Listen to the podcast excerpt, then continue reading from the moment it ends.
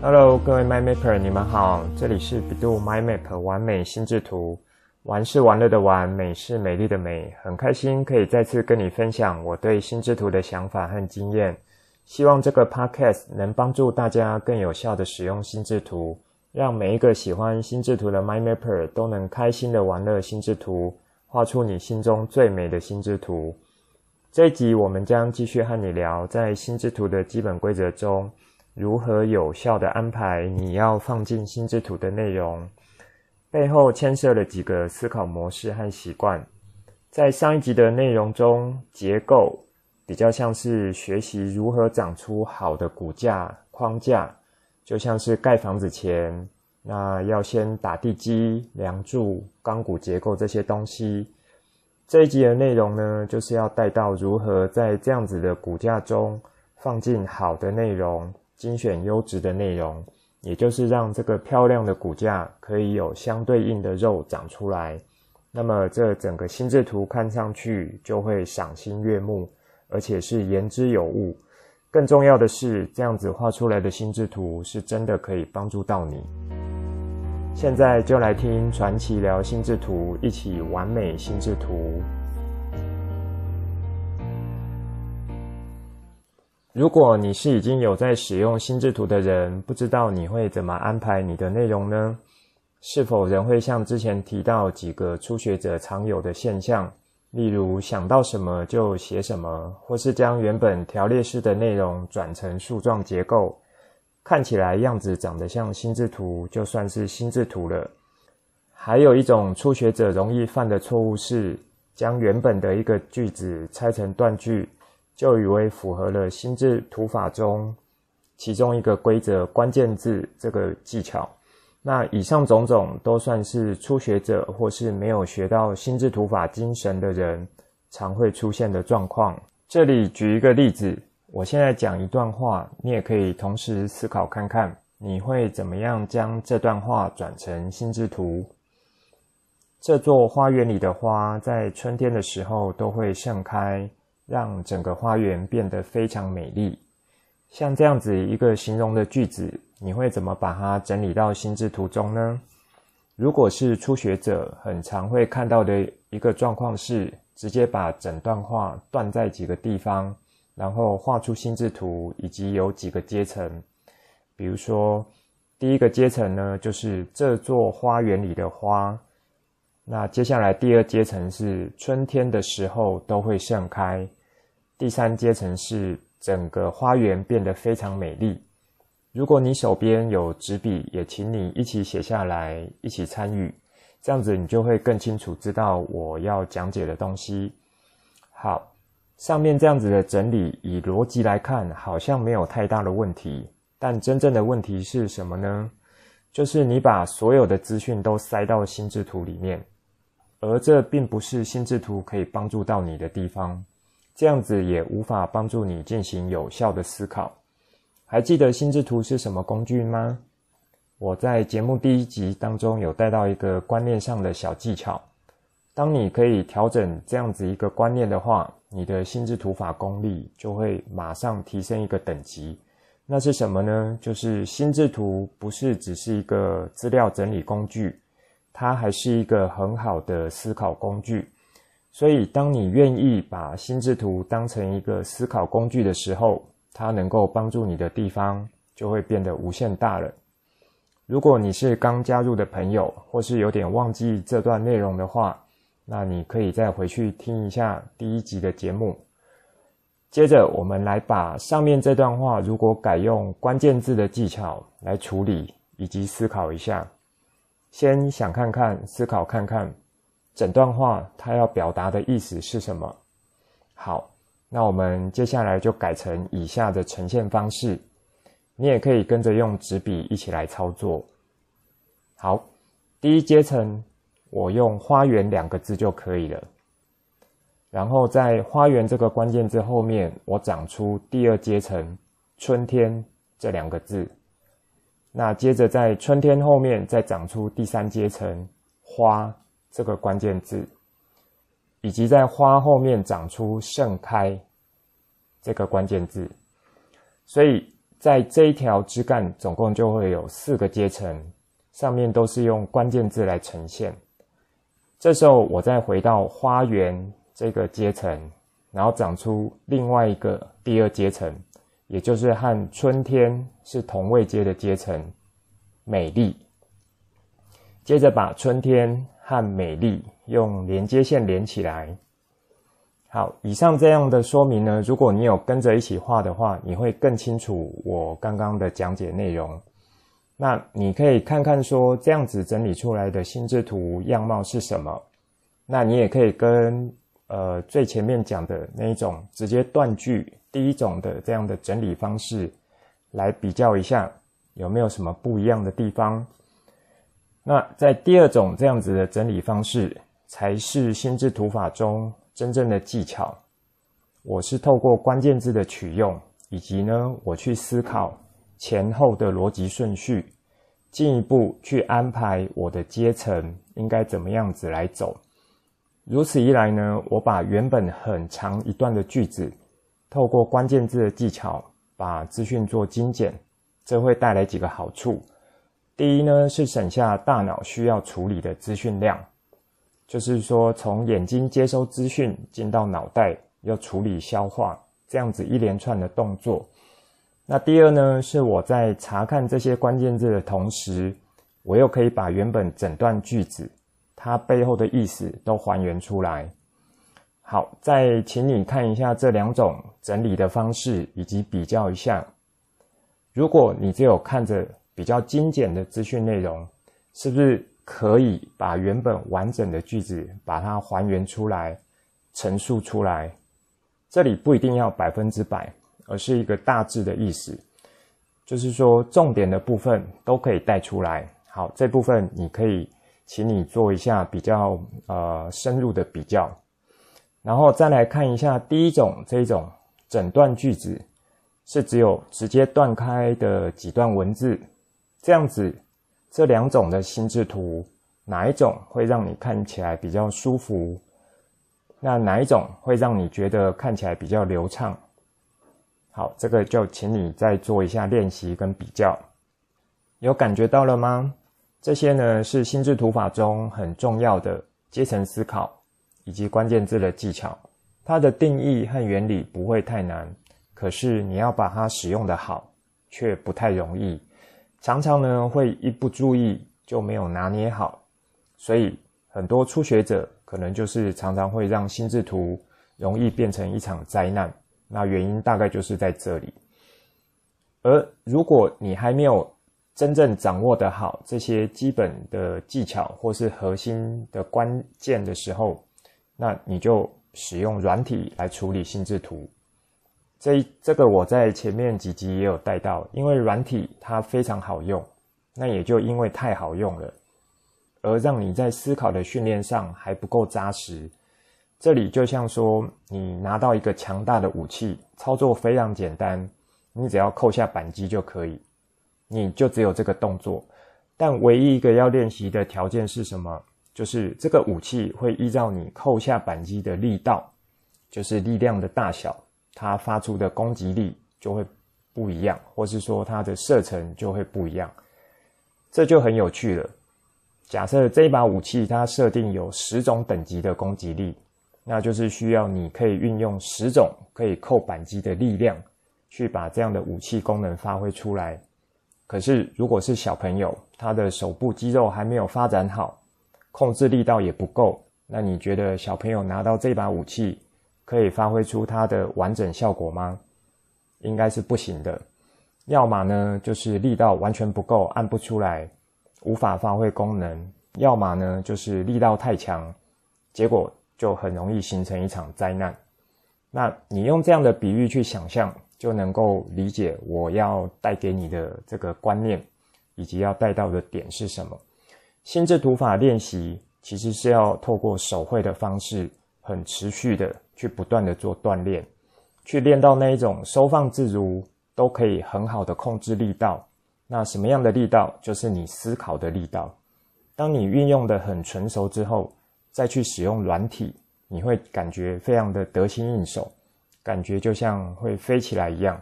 那这样子心智图能帮助你的效果，就很自然而然的会呈现出来了。在这个举例中有用到跟关键字有关的技巧，那我这里带到一点点就好，因为关关键字这样子一个技巧的解说，可能就会有很大的篇幅。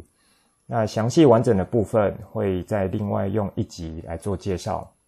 所以整个心智图法学下来，不外乎就是在这几种核心技巧间去互相的搭配，以及去做精细的微调。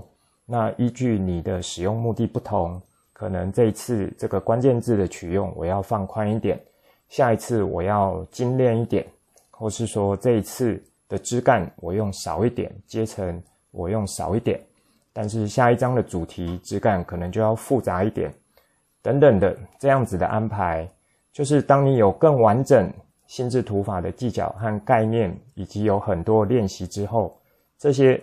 技巧间的互相搭配跟使用就会非常的顺畅。还记得我有跟你们说过，我们的大脑是非常喜欢非线性、跳跃式的思考方式吗？那关键字的使用在这边就有点像阶梯一样，一阶一阶的连在一起。它虽然不是一个平滑的面，可是透过阶梯，一样是可以支撑你的走路。比如说从楼下到楼上，或是从楼上到楼下。这样子的比喻，那希望这样子的举例说明呢，可以先让你更清楚的厘清，那也先帮你做一下定义，什么样子的内容是比较适合放进心智图，然后才比较容易发挥它效果。接着我们继续从阶层思考这里做展开，在心智图法的阶层思考技巧中。一般的书籍或是心智图老师，他多半会从两个角度来出发，一个是水平思考，一个是垂直思考。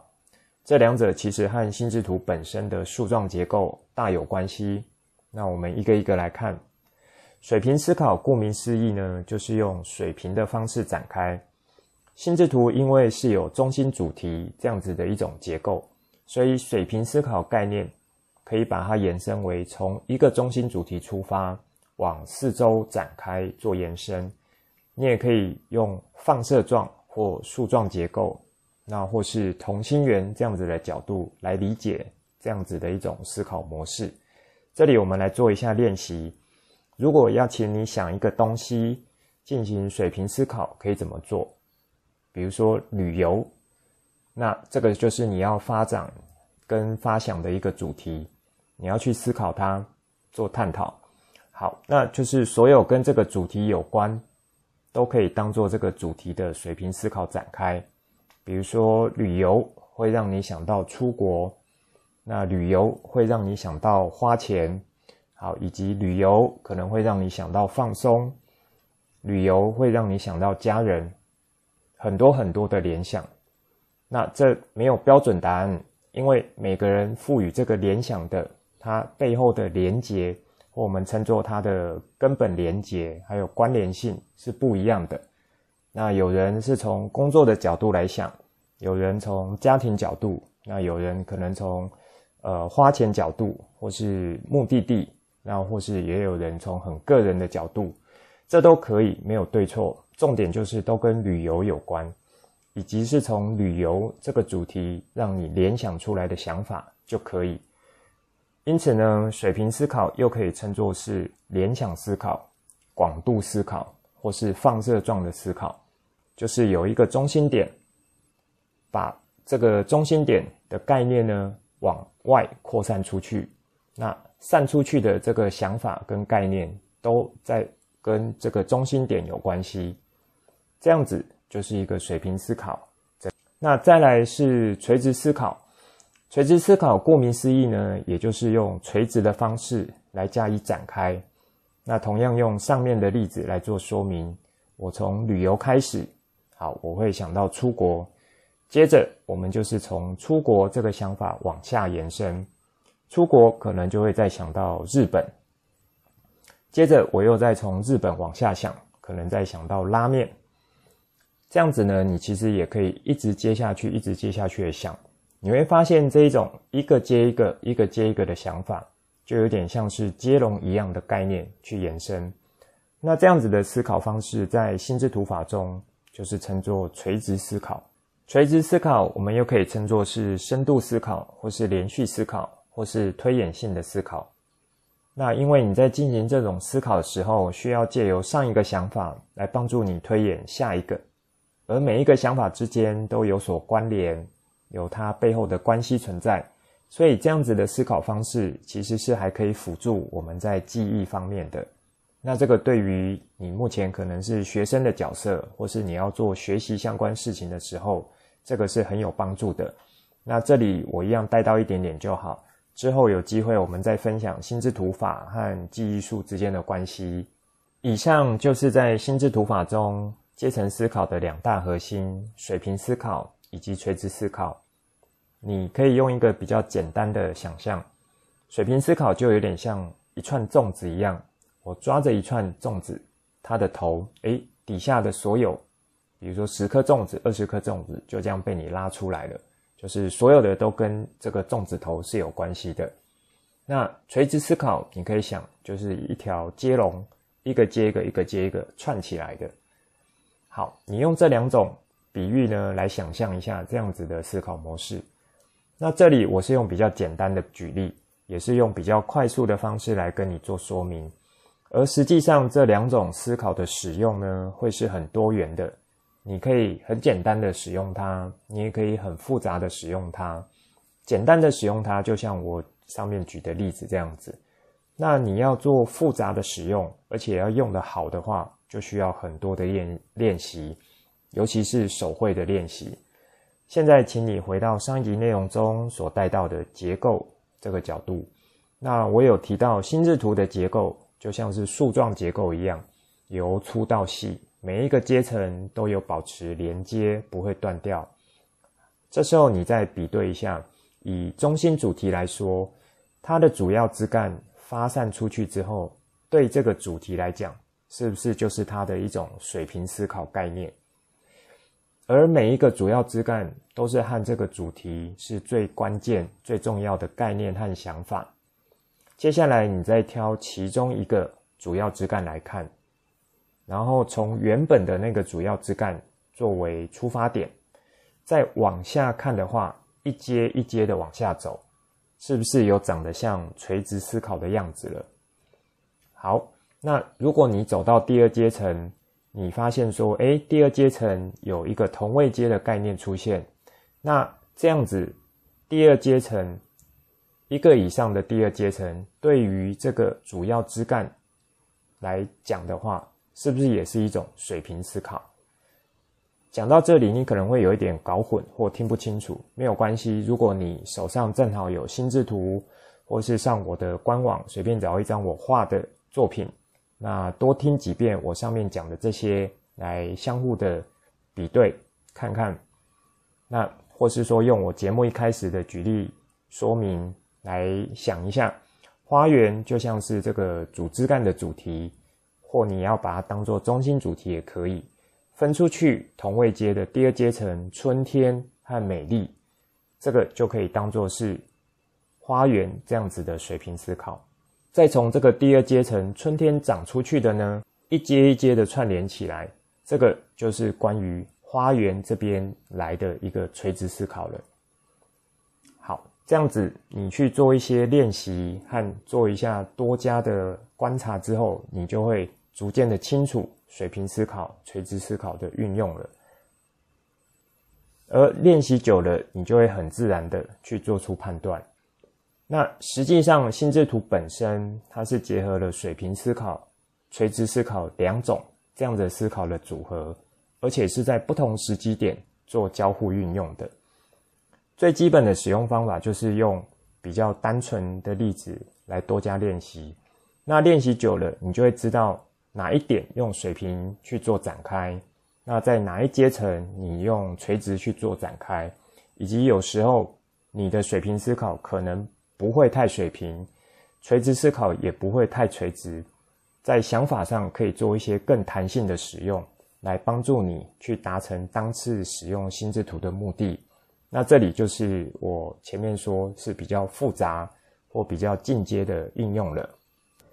这里我做一下小展开，做一个例子。像上面所说的旅游，我是从出国一路想到拉面。那么拉面和旅游有关系吗？看起来是有关系的。如果我现在请你用另一种练习，就是当你呃从旅游开始，啊，但是一样是做垂直思考，只是说这边有一个条件，我只要跟前面一个想法有关系就可以，不用再跟原本最初的想法有关系，可以不用管它。那我们一起来试试看。好，从旅游出发，然后第二个一样想到出国，然后第三个呢，我想到是夏威夷。然后我们就再从夏威夷出发就可以了，跟前面旅游出国都没有关系。好，我从夏威夷出发，想到是椰子，因为想到是说夏威夷那边热带国家产生很多椰子。好，这时候再从椰子出发就好，不用管其他的。那椰子就想到椰子油，继续哦。那跟椰子油有关系的是什么？啊，我这边想到是减肥。这个连接点是因为之前有一种减肥的方法是跟吃椰子油有关的，好像还造成蛮大的风潮。好，这时候我又再从减肥开始就可以了。减肥，我再去想，诶，可能想到就是失败，因为蛮常看到就是减肥失败。好，我们在这边先暂停一下，这样子也是属于一种垂直思考，而且这样一路下来。它是有符合垂直思考的一些条件的，就是每一个想法间都有一个关系，它是可以串接起来的，那它都可以进行推演的。可是最后产生出来的想法就是失败，和最初的想法旅游有关系吗？诶，这时候你会觉得有一点矛盾的感觉。好，可是你把中间的每一个连接，垂直思考每一个阶层把它展开的话。其实你就会知道它是有关系的。例子呢是要让你知道说，在做思考的时候，会依照你要用什么角度，以及你要用什么方式的运用来去做练习。像上面这种第一种，呃，我从旅游开始，最后想到拉面，它可能跟最初的这个想法有关。这样子我们称作为逻辑的联想，就是它其实每一个想法。都还会跟原本的出发点是有一点关系的，不能太偏离主题的，就符合逻辑性的来进行一种思考练习。而第二个举的例子呢，就是我每一个想法都只有跟前面一个阶层有关，这个就比较像自由的联想，我不管其他的啊，我只要跟前面有关就好了，就一个一个串起来就可以了。它就相对是比较随意的，想到什么。就接什么这样子的关系，那这两种其实都对啊，而且在心智图法使用上也都有，而且使用的很多，所以这就是我说，当你要进行比较复杂运用，要有更进阶的技巧的时候，你需要有更多的练习。那么你因为这样子的练习所创作出来心智图，它的效果就会在了。像刚举的这种自由联想的角度。最常使用在什么地方呢？可能是要进行创意思考，可能要进行一些呃盲点的突破，或是破框思考。这样子练习的时候，它每一个想法都有关系，可是可能最后想的跟最早出发的不太一样。这其实就是很好的一种破框或是创意思考的一种练习方式。好，这边我先带到这里就好。如果你在阶层思考这个部分有练习的好，而且之后的运用呢，也都运用的不错。这里先撇开说每一个阶层内容是不是很好的使用关键字技巧，因为那个是比较深入的部分，而且需要更多的练习。那光你在每一个阶层安排上想法的前后逻辑顺序都没有太大问题的话，这个概念的是属于比较上位阶。那那个概念属于下位阶，或是比较属于同位阶，然后在主要枝干放的内容都有它对等的位阶，这些你都考量进去了。那么即使你在比较细节处理的技巧还没那么到位，可是你的心智图基本上也会有一个很不错的水准了。这边我做一个比喻，想象一下你的办公桌、书桌、书房或孩子游戏间等等。那个空间如果很杂乱的时候，你要找东西，或是说你想要很流畅的处理事情，或是你需要这个物件，需要那个物品，这样子整个流程处理下来是要很顺畅的。想象一下，如果那样子的空间是很杂乱，是不是不太容易进行？那如果今天这样子一个杂乱空间，我有先做一下初步的整理，套用这个心智图阶层思考的概念，比如说一进门左手边它是属于什么类型的资料，然后要放几个抽屉柜，比如说三层或五层的抽屉柜。那进门的右手边是放什么样的资料，然后要放什么样的档案夹。再来原本的抽屉柜呢，我可能又有分是属于。呃，不常处理的，然后是要紧急处理的，那或是说在档案夹这边，我会分是属于开会资料，是属于专案计划资料，或是这是属于家人的资料夹等等的。你有先做好这样子的一个初步整理，也就像阶层一样，一个大的阶层，然后一个第二阶层、第三阶层这样子。这样子一个空间已经做好初步的规划了，是不是比较容易让你做事情的进行，整个流程流程都会比较的顺畅？还是说原本那样子杂乱空间会比较容易进行呢？你可以感受一下。这边如果要更深入的话，就是进一步再去讨论每一个档案柜中它的内容是不是正确啦，是不是有过期的啦，用这样角度。那这个角度就比较像是每一个阶层内容的选择，这就是关键字技巧了。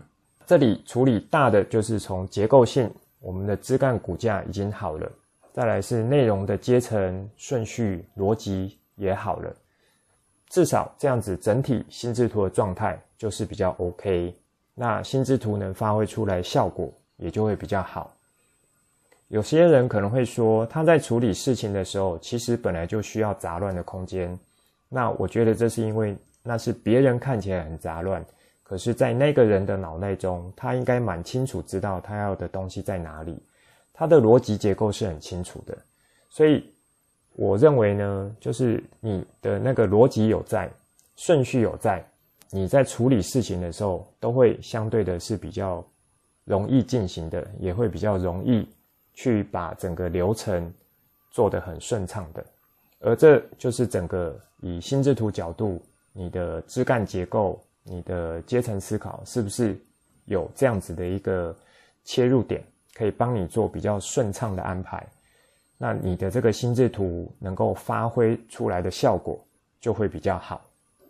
如果你的心智图有经过这样子的一种整理，你应该就能感受到，说在画心智图的当下，或是说你之后再拿出来做 review 的时候，整个状态会是很流畅的，看上去那个资料内容也是很舒服。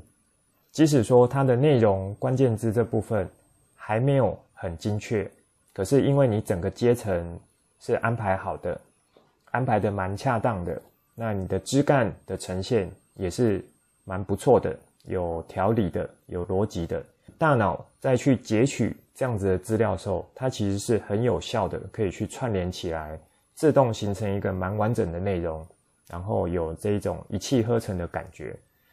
所以整个心智图从结构，也就是树状结构，然后内容，那以阶层思考这个角度来呈现。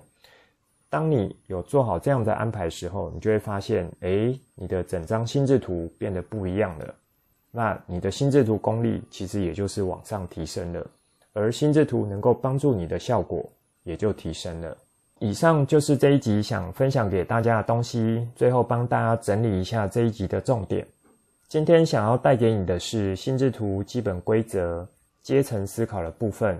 在上一集提到的结构比较像是中心主题、枝干这样子的呈现，它就像骨架一样。那骨架长好了，就是要有好的内容和正确的内容放进去。就像说我在这个骨架里面去长出对的肉，长出好的肉这样子。阶层思考就是在帮助我们怎么样把正确的内容一层一层的放进去。今天呢，介绍了水平思考以及垂直思考，这两者是构成心智图内容安排最重要的核心精神和关键技巧。那它有比较简单基本的运用，也有比较复杂和进阶的运用。那我建议你先从简单基本的开始练习，之后呢，你可以尝试做这两种思考的交互运用，那甚至做一些弹性的运用。练习久了，你就会发现你的心智图会逐渐变得不一样，而且会变得比较有生命力。今天有用几个例子来帮你做这两种核心思考运用，那希望你能够多加的去做练习，尤其是在手绘的部分。好，如果你基本的使用已经比较纯熟了，也很欢迎你去做进阶的挑战。当你已经比较知道如何去运用的时候，去做交叉弹性的运用，然后去做进阶的使用，这样子呢，整个阶层技巧这个部分就会帮助你更多，那也是心智图可以发挥更强大的地方。那也因为这样子，你制作出来的心智图就可以带给你更多的帮助。这一集的内容就先说到这里，之后再跟大家聊更多我对心智图的认识所产生的经验和想法来跟你分享，带你一起重新认识心智图。希望你会喜欢今天的节目。本节目是由 bEDU MindMap 完美心智图制播，我是传奇，也可以叫我 Coach。